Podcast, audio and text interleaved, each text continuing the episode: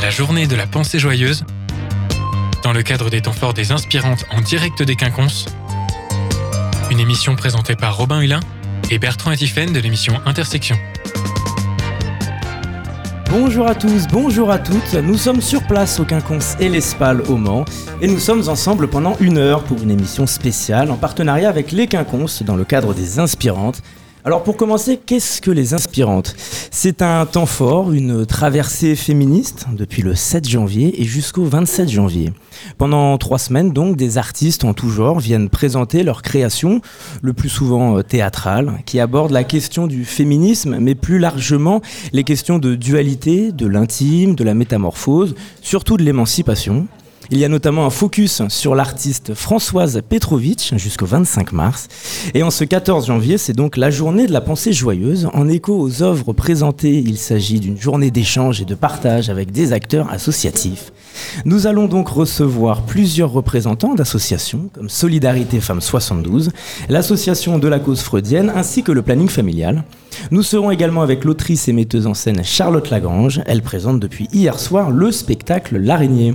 Mais je ne suis évidemment pas tout seul pour réaliser ces entretiens.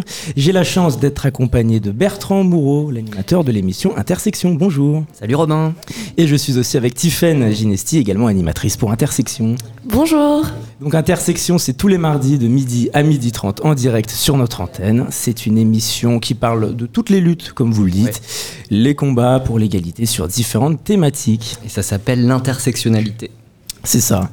Et eh bien, et on vous retrouve en podcast évidemment. Tout à fait quand on pense à enregistrer. on va tout de suite commencer notre émission avec notre premier invité.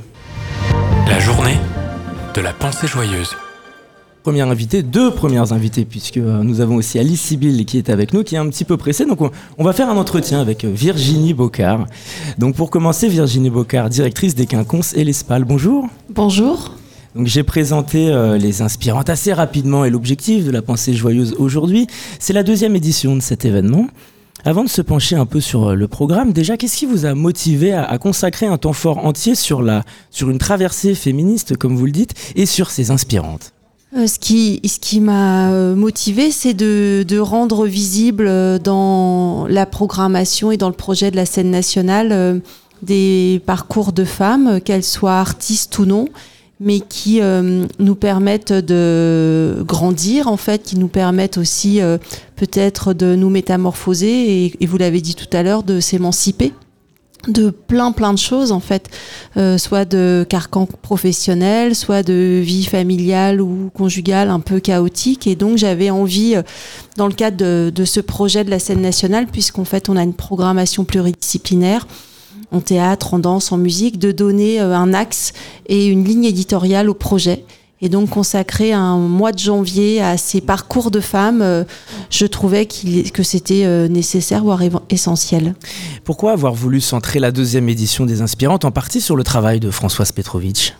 Parce que nous avons donc un projet pluridisciplinaire, à la fois spectacle vivant et, art visuel, et, et, la rencontre avec Françoise Petrovitch il y a un an euh, a été euh, aussi pour nous euh, un déclencheur de se dire qu'autour de cette programmation, on pouvait aussi avoir pendant trois mois donner de la visibilité au travail de Françoise Petrovitch, qui est une artiste française très emblématique qui expose partout en France et qui est vraiment une artiste très importante, mais d'avoir aussi la chance dans ses inspirantes que Françoise Petrovitch ouvre cette deuxième édition, et parce qu'aussi c'est une artiste qui est inspirante par euh, son travail, par euh, euh, les médiums qu'elle qu'elle travaille. Elle est à la fois dessinatrice, peintre, sculptrice. Elle travaille aussi des installations vidéo et c'est quelqu'un qu'on n'arrive pas à, à figer c'est pas du tout une artiste qui, euh, qui s'accroche à un rocher, euh, qui euh, non,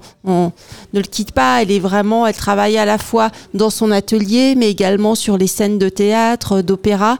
Et c'est vraiment quelqu'un qui brouille les lignes et, et, et casse les frontières. Et donc je trouve que c'est euh, une artiste euh, particulièrement inspirante et aussi dans ce qu'elle travaille, dans ce qu'elle dessine avec euh, des êtres qui sont des hommes ou des femmes, sur aussi la question de la métamorphose, de la sauvagerie aussi qui peut être présente dans son travail. Mmh qui parle aussi des gens qui sont pas tout puissants.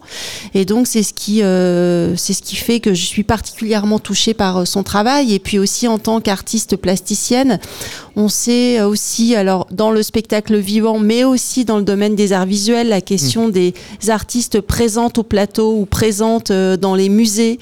Euh, euh, c'est euh, des objectifs de parité que nous souhaitons atteindre et que Françoise Petrovitch, dans son parcours, permet à, des jeunes créatrices plasticiennes de se dire qu'il est possible aujourd'hui d'être présent dans, les plus grands musées. Et alors en ce 14 janvier, c'est donc la pensée joyeuse, c'est un peu la journée pivot de cet événement. Expliquez-nous l'objectif. Oui, euh, parce que euh, euh, diriger une scène nationale, ce n'est pas seulement faire une, une, programmation, bien évidemment, mais c'est aussi être connecté. au terrain et parler avec celles et ceux qui tous les jours travaillent sur un certain nombre de combats qui pour le coup sont des combats euh, euh, féministes. Je discutais il y a quelques instants, euh, et vous allez l'accueillir, la directrice du planning familial, qui entre autres, planning familial est présent dans cette pensée joyeuse. Et, et, chaque jour, elle est au cœur de ces enjeux, qui sont des enjeux de, sur comment aujourd'hui euh, se, se, pose la, la, question de la sexualité euh, euh, dans un couple, euh, entre des êtres aussi euh, qui s'aiment. Enfin, tout ce travail d'éducation, je le trouve extrêmement nécessaire. Et donc, les inspirantes, c'est pas seule la scène nationale qui est aux commandes, c'est inviter celles et ceux qui œuvrent au quotidien et que cette journée de la pensée joyeuse est travaillée avec chacun et chacune, association, militants, militantes, euh, qui euh, permettent d'animer cette journée. Justement, on a une deuxième invitée avec nous, Alice Sibyl. Bonjour. Bonjour. Merci d'être avec nous. Vous faites partie de la compagnie Alcyone et vous présentez donc dans quelques minutes un atelier au Quinconce qui s'intitule Géographier nos intimes. C'est une performance participative d'écriture collective et intime, comme vous l'expliquez. Expliquez-nous un peu l'objectif de cet atelier. Euh, l'objectif, ça va être que chaque personne qui le souhaite puisse écrire euh, euh, un mot, une phrase, un texte, quelque chose qui l'inspire ou, ou qu'il ressent sur le moment, que cette personne puisse l'écrire et trouver un support, mhm. et ensuite puisse l'installer dans une toile qui est faite de fils, et, et qui puisse en tout cas soit le proposer à la lecture pour d'autres, ou soit profiter simplement simplement d'écrire pour soi et de le garder pour soi et de, de, l'inscrire comme un geste, mais pas forcément euh, ouvert aux autres, puisque l'intime, ça, ça peut être aussi secret, ça peut être un territoire, ça peut être euh, quelque chose qu'on veut garder pour soi et un espace à protéger. Et est-ce que vous pouvez nous parler de la jeunesse de votre projet? Comment ça vous est venu euh, de créer ça? Euh, c'est venu lors d'une réunion qu'on a fait ici euh, avec la scène nationale, euh, avec toute l'équipe et toutes les associations qui étaient présentes. Et puis, il y a eu comme un temps en fait d'intelligence collective où tout le monde, la question a été ouverte de faites, si vous voulez faire quelque chose, faites. Et, et puis l'émulsion après, à ce moment-là, il y a eu euh, d'une part l'envie personnelle de, de, me dire oui, moi j'ai envie d'y participer à ce moment-là euh, et d'essayer des choses. Et puis on n'a pas forcément tout de calé. Et ça, c'est la proposition a été accueillie et c'était un, un c'est un test en fait. Enfin, c'est un test. Euh, c'est un c'est pas un projet qui est déjà écrit euh, depuis mmh. dix ans. C'est parce que c'était là à ce moment-là L'intime, par définition, c'est bah, ce qui est à soi. C'est voilà, on est on est dans l'individu, dans l'individuel. Euh, comment on fait pour que l'intime soit euh, politique, soit relié à une dimension militante? Hmm, D'une part, je pense par les, lectures, les questions qu'on peut se poser euh, sur les questions de domination, que ce soit les dominations du genre, de, racisme, de toutes les discriminations.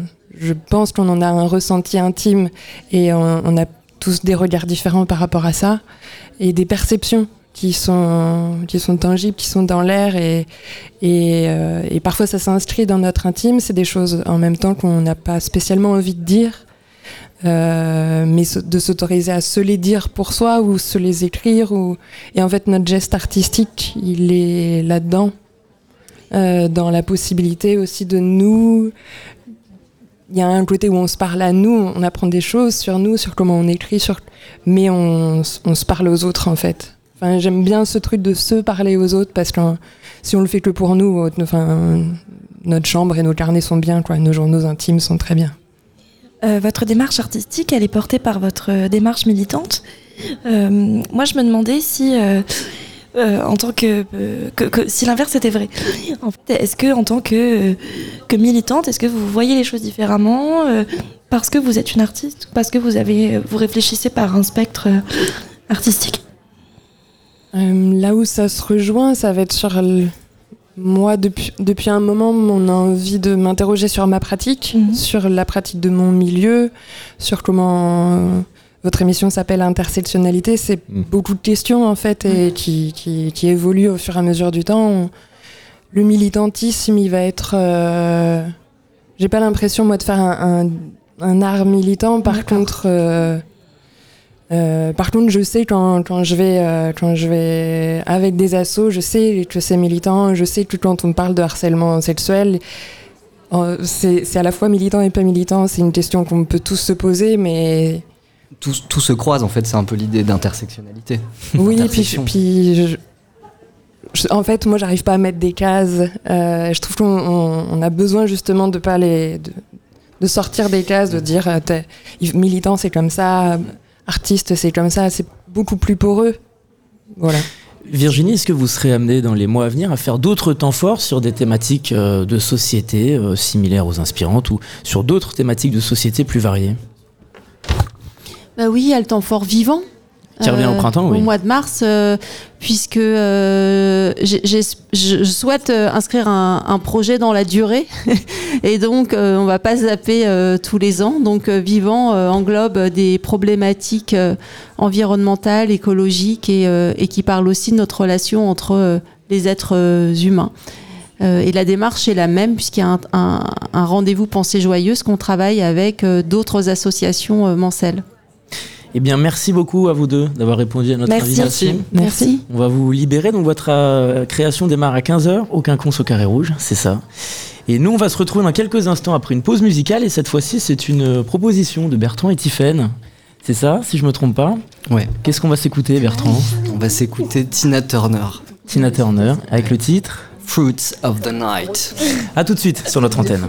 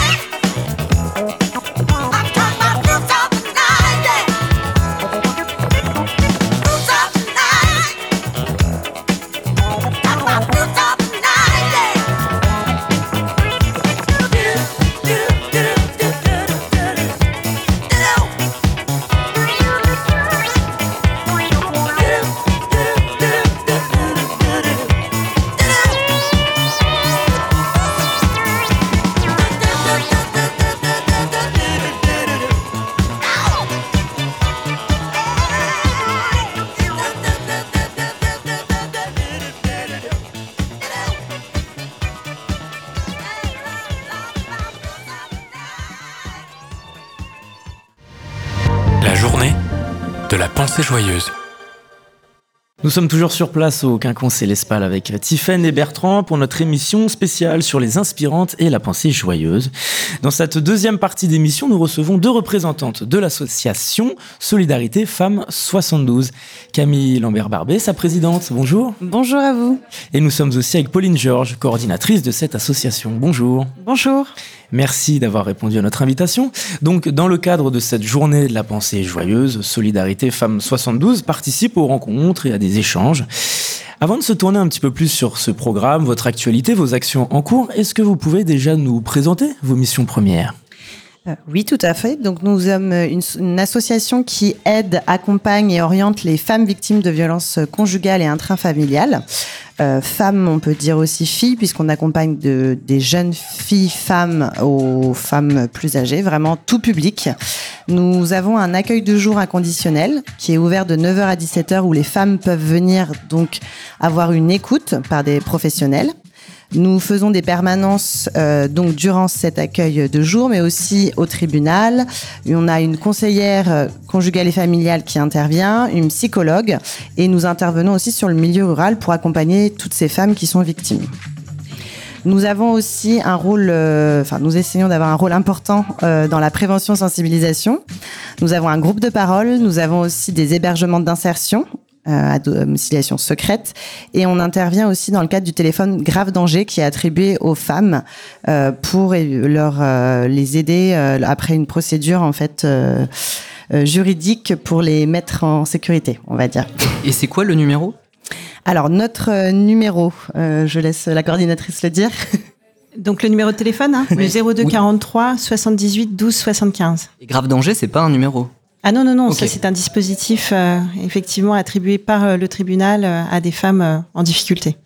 Euh, je me demandais, est-ce que vous constatez euh, des évolutions euh, dans les actions que vous menez, euh, dans les moyens dont vous disposez euh, au fil des années? Alors euh, de mon côté, oui, on a une évolution. euh, effectivement, rien que le fait que notre association se développe, nous avons augmenté euh, notre équipe salariale euh, depuis deux ans. Nous sommes à sept salariés et nous avons aussi un groupe de bénévoles à peu près d'une petite vingtaine entre les bénévoles euh, donc de gouvernance et ceux qui interviennent au sein de l'association.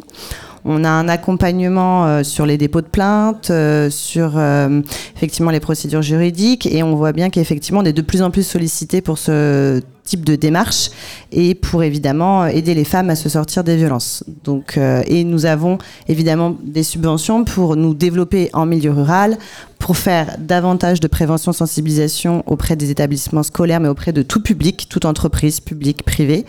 Euh, donc effectivement, euh, on grossit.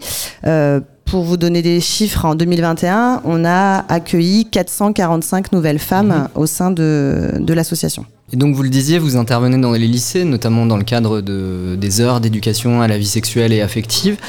Euh, comment vous sentez euh, les, jeunes sur ces questions? Est-ce que, euh, est-ce que vous sentez une évolution?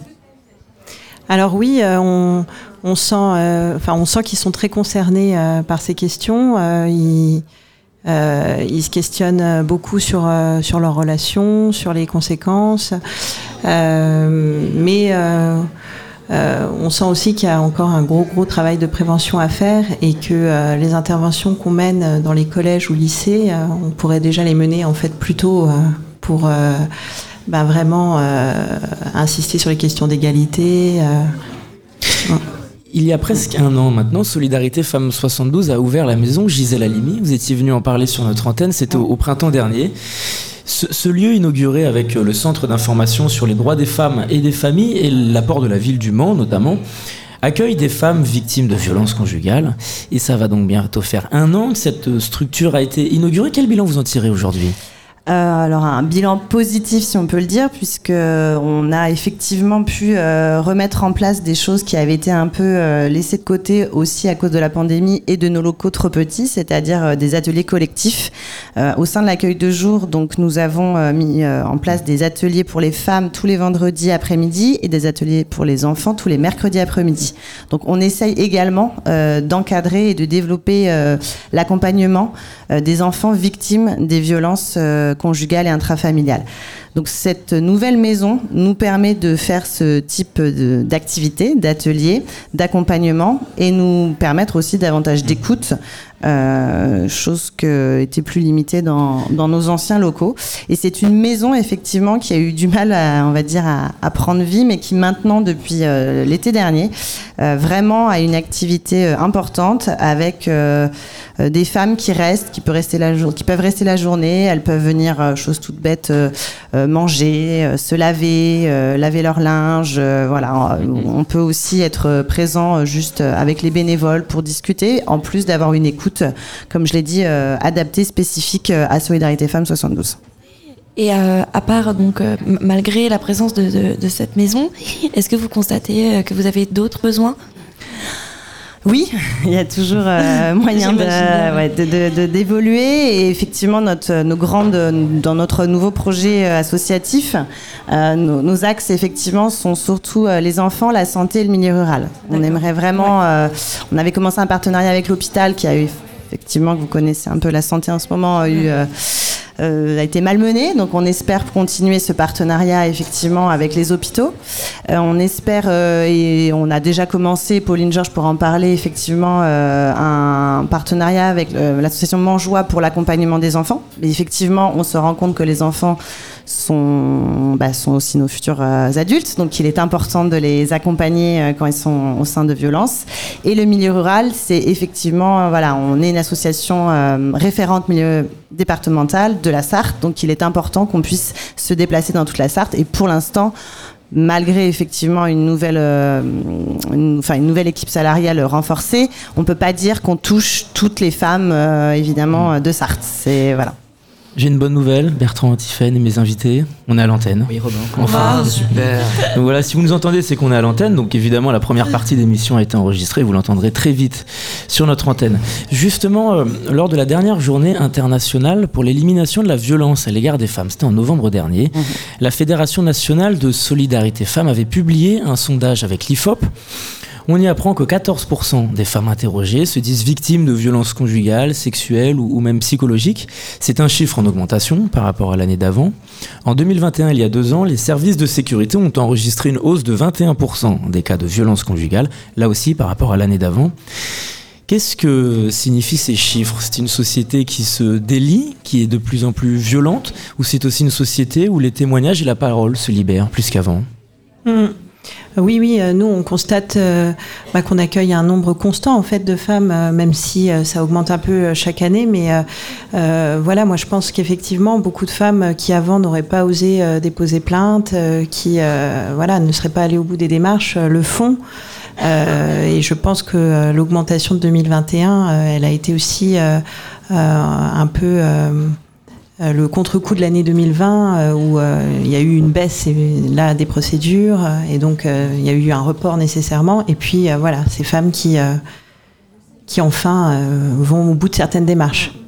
On a dit beaucoup aussi pendant, le, pendant la période du Covid, enfin pendant la période des confinements, que ces confinements successifs, ils favorisaient les violences, les violences conjugales, enfin les violences à l'égard des femmes. Est-ce que vous avez constaté, constaté ça, vous, à Solidarité Femmes 72 je ne sais pas si ça a vraiment favorisé euh, plus de violence. Je pense que euh, non, pas nécessairement. Euh, il y a des mm. situations qui ont peut-être été,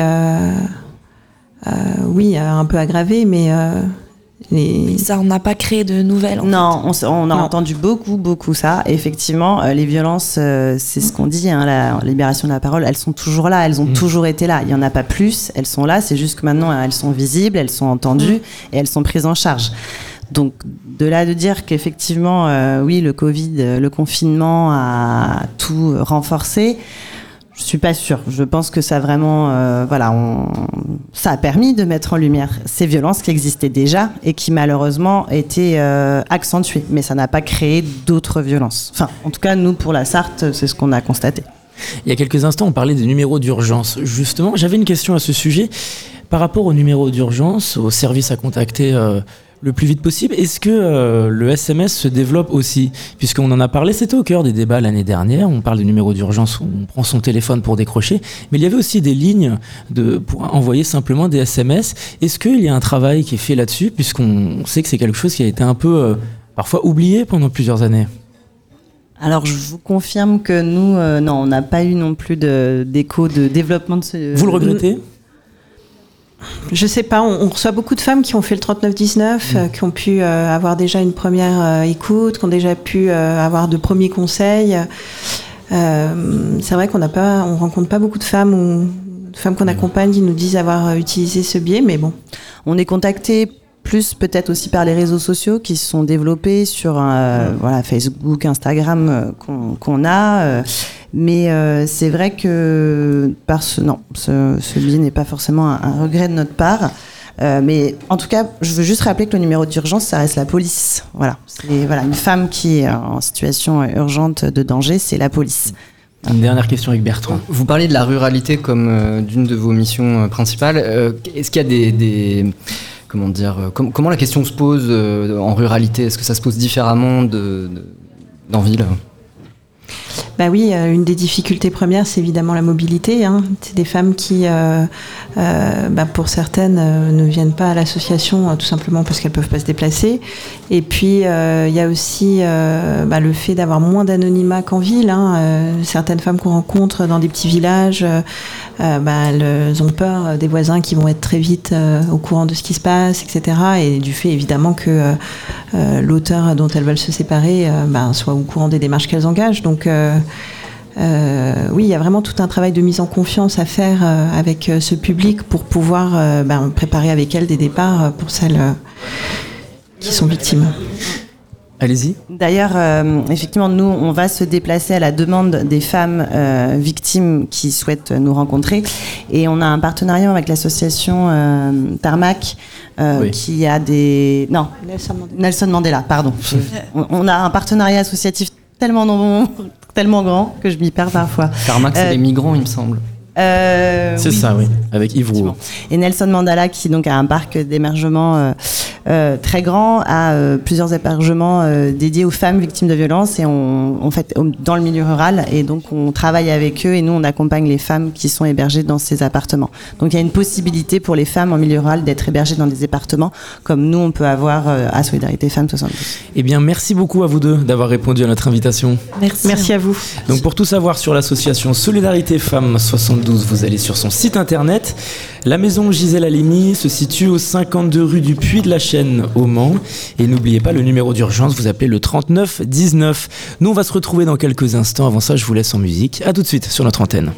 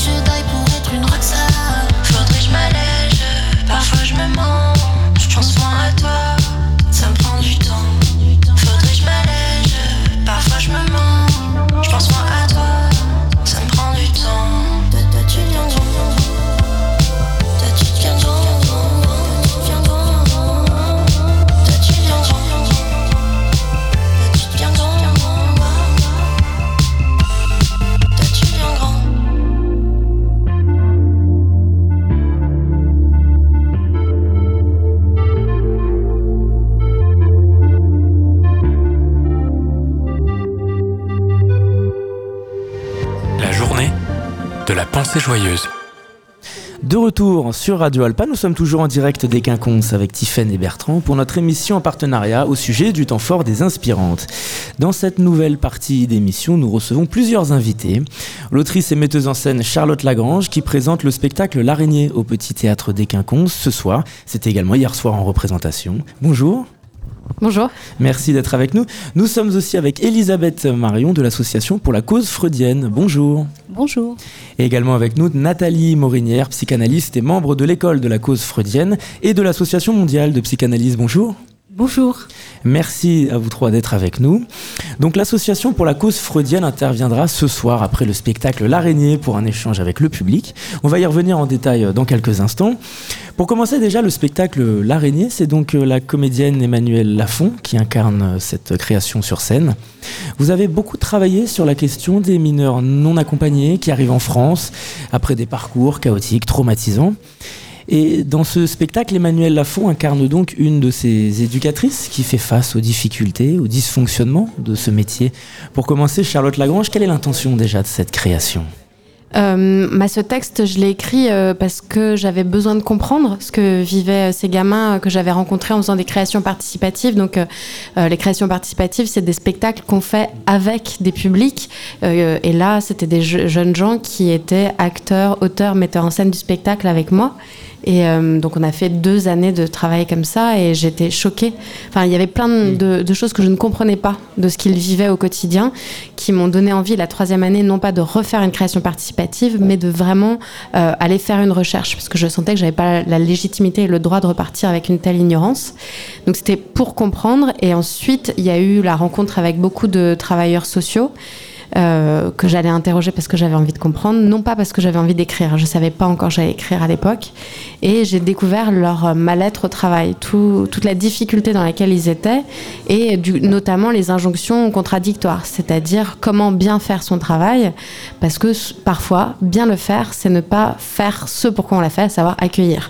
Parce que le système est un petit peu euh, contradictoire, on va dire. On a un système d'accueil qui en fait est aussi un système de sélection qui est voué à, repousser ceux qui auraient plus de 18 ans, ceux qui semblent ne pas avoir 18 ans, et donc tout un système de méfiance.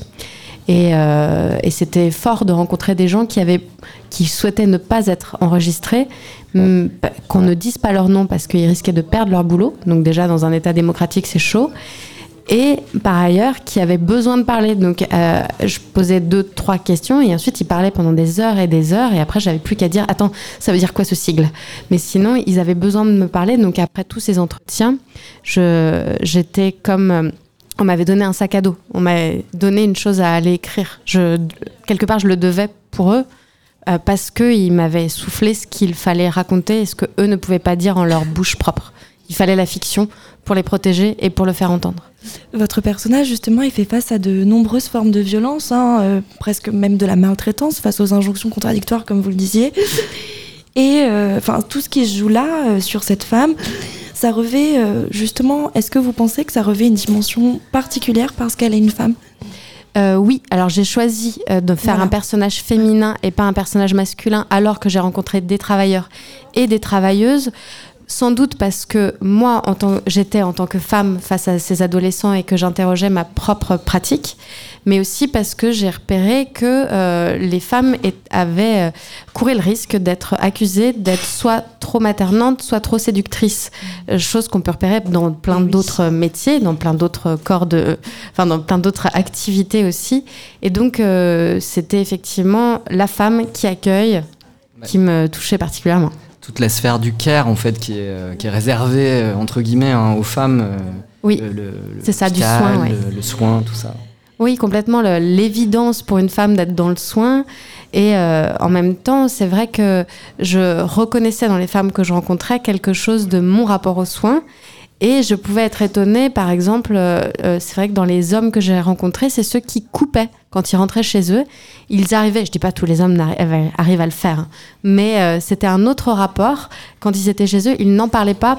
Alors certains m'ont dit pour protéger mes propres enfants du désespoir, ce qui est quand même très fort, et d'autres parce qu'il fallait euh, partitionner, ne pas se laisser atteindre intimement. Dans le spectacle, votre personnage fait face à une question très dure, euh, notamment lorsqu'on lui reproche son implication, sa posture professionnelle. Euh, c'est quelque chose qui m'a personnellement beaucoup touchée. Euh, je me demande vraiment, quand on travaille dans, l'enfance, dans le social, il y a toujours cette question, est-ce qu'on met une distance qui nous protège ou est-ce qu'on s'implique, quitte à se mettre en danger? Est-ce que vous pensez que dans ces métiers-là, on peut les faire bien que si on s'implique vraiment émotionnellement et que donc, est-ce que c'est des métiers dangereux finalement? Alors, euh, c'est vrai que c'est une question qu'on a un petit peu soulevée avec euh, l'association de la cause freudienne. Euh, J'ai pas de réponse à ça. Euh, je pense que c'est une question qu'on peut se poser dans plein d'autres métiers. À quel point il faut euh, donner de soi. Et euh, cette ligne de démarcation, elle est, floue. C'est-à-dire que je pense que euh, n'est pas deux. Euh, Il n'y a pas soit l'in- l'intime et le travail. Évidemment qu'on donne toujours un peu de soi, notamment dans le soin. C'est comment en fait, comment il y a des zones de protection. Et ce qui est très clair, c'est que quand le cadre est dysfonctionnant, alors il n'y a plus de limites et donc soit on se protège plus, on se fait mal, soit on se protège trop et on fait mal.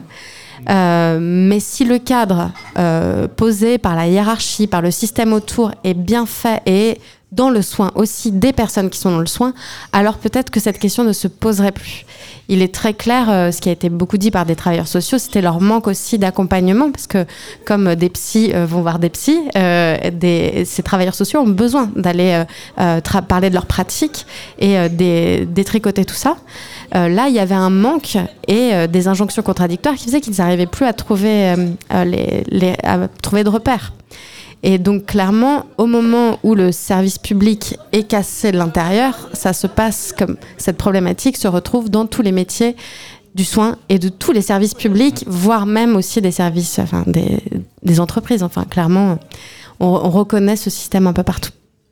C'est passionnant. En fait, j'aurais plein, plein de questions à poser à Charlotte Lagrange, mais j'avais une question à poser à Nathalie Morinière et euh, peut-être euh, Elisabeth Marion sur euh, la psychanalyse, parce que parfois, moi, j'entends des, on, peut entendre des grands noms de la psychanalyse qui s'expriment de façon très critique à l'égard du, féminisme d'aujourd'hui. Je pense à Elisabeth Roudinesco. Et ma question, c'est est-ce que on peut être psychanalyste et ne pas être en guerre contre le wokisme avec plein de guillemets? Oui, merci à vous de cette rencontre, pour cette rencontre. Alors c'est une vraie question, ça mériterait un- une conférence à elle toute seule. Le wokisme, c'est c'est une question actuelle.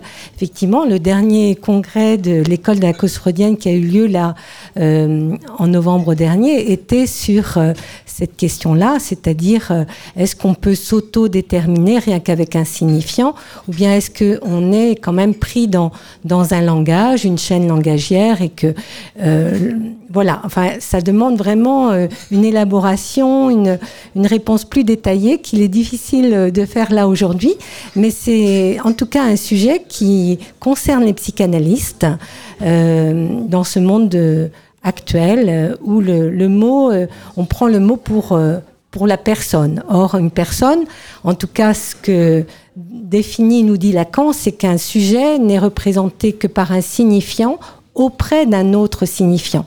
Et Lacan parle à la fin de son dernier enseignement du par-l'être, c'est-à-dire qu'on ne peut pas définir un sujet rien que par une identité qui serait fixée de façon définitive à l'avance, mais on parle de par-l'être. Donc le par-l'être, c'est un néologisme que Lacan crée euh, pour dire qu'effectivement le sujet, il est pris dans une chaîne langagière et qu'il peut toujours aussi s'en s'en démarquer ou, il n'est pas définitivement marqué par un signifiant qui le représente. Est-ce que dit oh, par exemple que euh, homme, femme, ce sont des signifiants d'abord? Ça signe pas. Mm. Est-ce que vous pouvez donc nous préciser euh, votre implication ici au, euh, au Quinconce dans le cadre des inspirantes euh, Qu'est-ce que vous y Alors, euh, nous sommes, euh, nous faisons partie de l'association de la cause freudienne qui est vouée à, à l'étude de, de la psychanalyse et aussi à faire connaître la psychanalyse dans son orientation lacanienne. Euh, voilà, la psychanalyse s'intéresse effectivement depuis toujours, depuis Freud, depuis Lacan, enfin, à la création artistique, avec l'idée qu'effectivement les artistes en quelque sorte nous précèdent et qu'on peut tirer enseignement de ce qui se passe au bout d'un stylo qui écrit quelque chose. Enfin, là, quand on a vu la pièce, on l'a vu déjà hier soir avec Nathalie, la pièce de Charlotte Lagrange, on voit bien que tout ce qu'elle, euh, comment dire, son écriture très très ciselée, son rapport à l'inconscient, enfin, de son personnage à l'inconscient, hein, puisque cette éducatrice, quelquefois, se surprend elle-même dans ce qu'elle énonce. Hein, donc, euh, le- en, en sous-texte, il y a le rapport à l'inconscient, il y a le rapport à son désir aussi, qu'évoquait très bien Charlotte tout à l'heure. Hein, voilà, ce désir de bien faire, de tout faire, de se donner, et puis euh, qui le est souvent surmoi euh, qui- éminemment féminin. Comment? Qui est souvent un désir éminemment féminin. euh. Oui, enfin, pas alors, féminin, justement, hein, signifiant homme, signifiant femme. euh, Il y a des hommes qui, effectivement, peuvent être pris dans un désir qui les dépasse euh, entièrement. C'est pas euh, les femmes, forcément, qui sont là-dedans. Là, c'est une femme dans cette pièce. hein. Euh, effectivement, c'est un choix. C'est un choix. Très bien. Merci beaucoup, on pourra en parler pendant des heures. On est malheureusement rattrapé par le temps. Merci beaucoup à vous trois d'avoir répondu à notre invitation. Merci à vous. Le spectacle L'araignée se joue ce soir à partir de 20h au Petit Théâtre des Quinconces. Et après ça, ne loupez pas un échange avec l'Association pour la cause freudienne et Nathalie Morinière. On va se retrouver dans quelques instants pour la dernière partie de notre émission en direct des Quinconces. Nous recevons la directrice du planning familial. Avant ça, on écoute un podcast réalisé par Suzanne Emery, ancienne bénévole de Radio Alpa pour les émissions Non Major et I Love Rock'n'Roll. On s'écoute ça tout de suite. Entre moi et moi. Des cercles. Entre femmes. Le corps. Sexualité. Plusieurs bulles. Moi avec moi. Le corps. Le corps. Une bulle d'air. Quelque chose de très privé, Très sacré. de partager. Ma bulle, mon terrier, le jardin intérieur. Le socle. Explorer l'intime, c'est un paradoxe. Un mouvement vers l'intérieur, alors que nous avançons attentifs à l'extérieur. Un parcours visant à la fois à nous protéger et à nous libérer.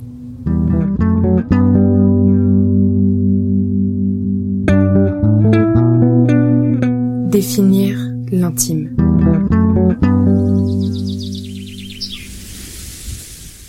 L'intimité pour moi, c'est entre moi et moi, tout simplement. Ouais.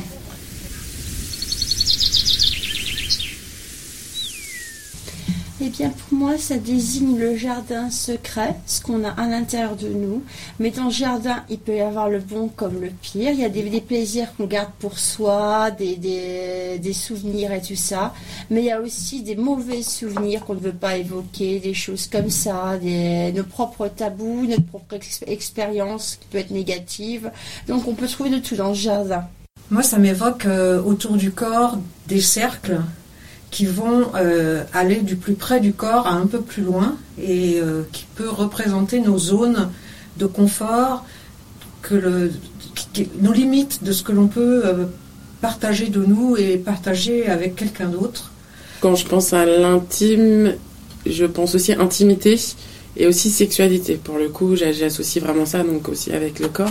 On parle de partie intime. Premièrement, ça serait plutôt ça. Euh, dans un deuxième, euh, deuxième chose, je dirais, c'est euh, par rapport aux pensées, aux émotions. Donc, il n'y a pas que le corps. Un peu comme une, plusieurs bulles. Euh, mais je suis d'accord aussi avec les cercles, c'est-à-dire ce, ce, comment je pourrais dire ça, ce va-et-vient entre le corps et la tête. Et cette intimité au niveau pensée, émotion, euh, qu'on peut dévoiler ou pas. Ce qui nous construit et ce qui peut nous détruire? Chair disponible. Les lumières sombrent avec l'ardeur, quand monte l'obscurité. Que se resserre sur moi la broderie des ombres, se précise son filet. Tout pays m'est repris quand le jour jette l'encre. Et d'encre, soudain, je n'en ai plus. Devenue étrangère à la pierre qui me porte, traçant des chemins où je vais nu. Alors que les visages et dessins se dissolvent, mon corps apparaît, dessin rendu plus précis, mes jambes et mes seins si criants, réel implacable, crevant la nuit. C'est le seul moment où je sais être femme, certitude engendrée par la peur, insinuée sous la peau, me revenant de toutes parts en écho dans le silence épais qui me livre. Je ne sais pas ce que c'est qu'une femme, mais à cette heure, je le suis sans la moindre équivoque. Dans le noir inquiétant, je ne sais que cela. Je suis ce qui ne m'appartient pas. Prise dans ce halo, je progresse, chair disponible. Il n'y a plus de lieu où je puisse me tenir, qu'une lande occupée que je traverse, rétive proie, dans un péril absurde d'aube des temps.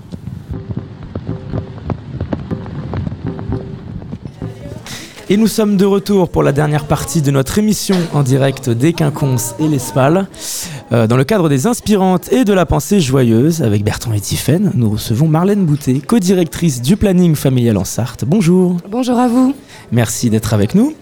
Donc le planning familial est présent aujourd'hui aux côtés d'autres associations pour rencontrer, échanger. Déjà pour commencer, est-ce que vous pouvez nous présenter un peu les missions premières du planning familial?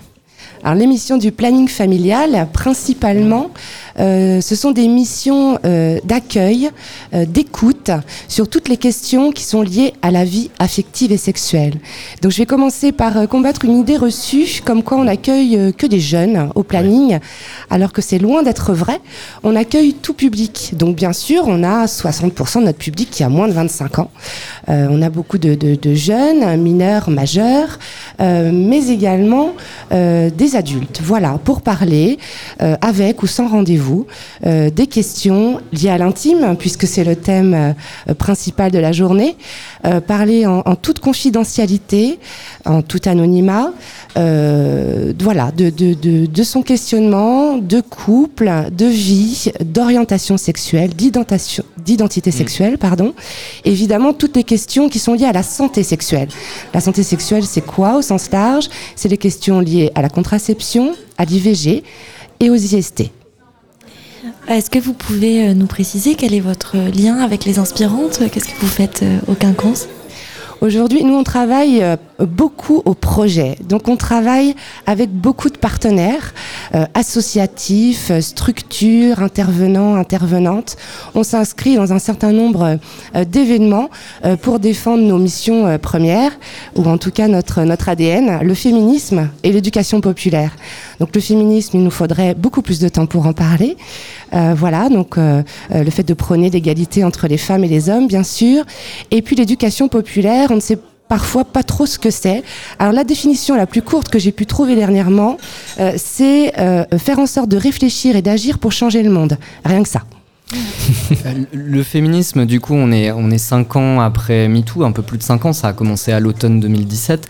Est-ce que vous avez constaté euh, en cinq ans un, changement en fait dans la société et aussi dans votre manière de militer, dans, dans, les gens peut-être qui, qui rejoignaient le planning familial pour pour militer avec vous?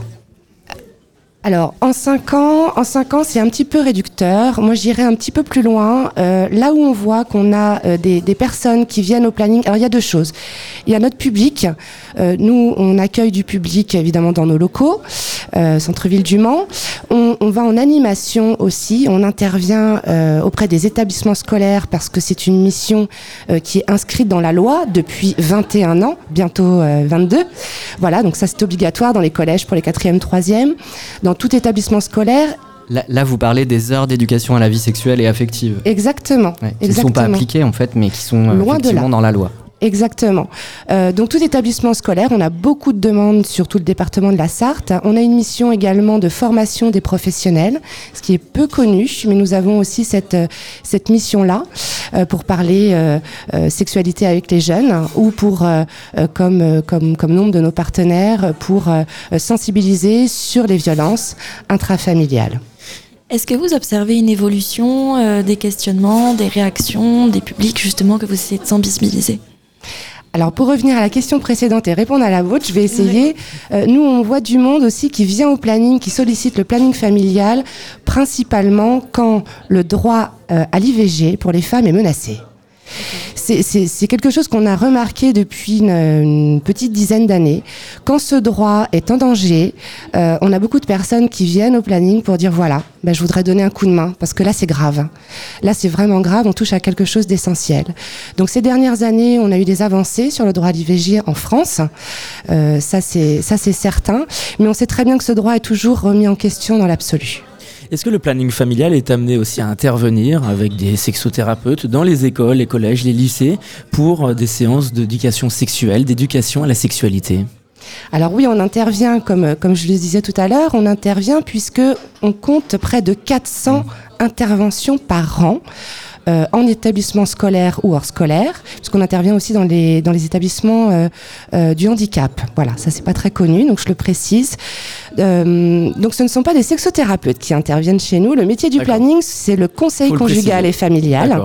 Voilà, on a une équipe de, de, 19 salariés, nous, au planning de la Sarthe, parce qu'on a une, aussi une équipe médicale composée de médecins et de sages-femmes euh, qui accueillent sur rendez-vous exclusivement pour des consultations médicales, bien sûr, liées à la santé sexuelle, au sein de nos locaux. C'est vrai, quand je disais sexothérapeute, je disais des sexothérapeutes extérieurs au planning familial, comme Sébastien Landry, par exemple. Sébastien Landry, pour le citer, euh, bonjour Sébastien, si tu nous écoutes, euh, on fait appel à lui pour intervenir lors de nos formations. Voilà, formation des professionnels. On a besoin de son, de son expertise, on va dire, en termes de sexologue. Voilà, c'est un exemple. On, on l'appelle pour intervenir. C'est intéressant parce que sur le site du planning familial, il y a aussi un livret qui s'intitule Votre enfant participe à une séance d'éducation à la sexualité. Est-ce que l'objectif est aussi parfois de conseiller les parents sur euh, des éléments de langage et comment aborder ces questions avec leur enfant où c'est pas toujours évident pour tout le monde? Alors je pense que vous, euh, si vous questionnez les établissements scolaires, il est toujours très difficile de capter les parents. Mmh. Voilà, à n'importe quel âge, hein, que ce soit primaire, collège, euh, lycée. Par contre, comme le, le, planning familial est une association qui existe au niveau national depuis plus de 60 ans, rappelons-le, euh, on a cet effet générationnel. C'est-à-dire qu'on a des, parents, euh, bon, principalement des mamans, mais des parents qui euh, accompagnent leurs filles au planning familial en disant, voilà, moi j'ai bénéficié du planning, ils vont savoir quoi te dire, ils vont savoir t'écouter, donc je, t'amène, et puis tu, tu vois directement. Et on a aussi des grands-mères des jeunes grands-mères qui ont bénéficié du planning aussi à l'époque et qui nous amènent leurs petites filles ou leur, euh, ou leur petit-fils, parce qu'on accueille aussi des garçons, rappelons-le. Euh, justement, est-ce que, euh, est-ce que ça demande des jeunes, des garçons? Est-ce que le planning familial a dû, au fil des années, aborder de nouvelles thématiques, travailler sur de nouvelles thématiques? Je pense notamment aux questions de transidentité. Oui, ça c'est une évolution qu'on a euh, qu'on a remarqué bien sûr euh, depuis euh, depuis quelques années. nous avons créé il y a 3-4 ans une commission LGBT. Voilà pour pour répondre à, à, différents questionnements. Nous nous nous sommes formés aussi pour répondre au mieux à ces thématiques. Nous accueillons euh, des jeunes euh, qui sont en plein questionnement sur leur orientation sexuelle, bien sûr, mais également leur identité sexuelle. Voilà, donc c'est un public qui vient de plus en plus au planning familial. Et aujourd'hui, les établissements scolaires nous interpellent pour sensibiliser aussi l'équipe pédagogique. Pour finir, est-ce que vous pouvez peut-être rappeler où sont les locaux du planning familial au Mans? Le planning familial est situé au 28 place de l'Éperon. Alors on va faire multigénérationnel.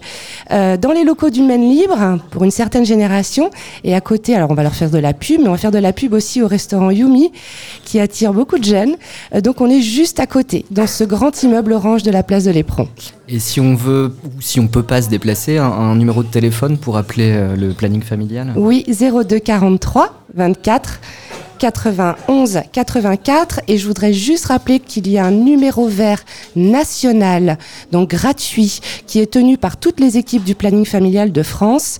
C'est le numéro vert sexualité contraception IVG euh, que vous pouvez contacter tous les jours du lundi au samedi de 9h à 20h et qui est le 0800 08 11 11. Eh bien, vous m'avez magnifiquement devancé, j'avais noté ces informations pratiques. Merci beaucoup, Marlène Boutet, d'avoir répondu à notre invitation. C'est déjà la fin de notre émission spéciale en partenariat avec les Quinconces et les SPAL dans le cadre du temps fort des inspirantes et de la pensée joyeuse.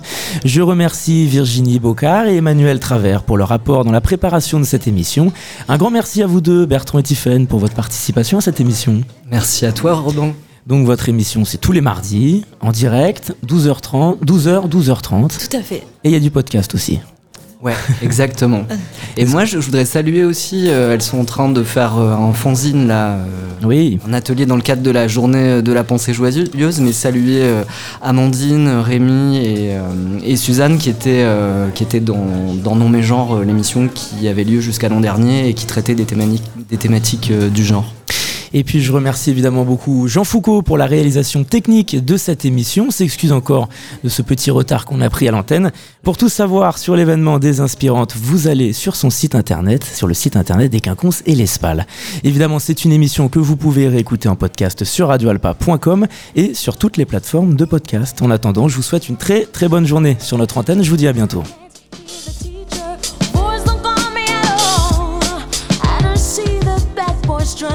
All. I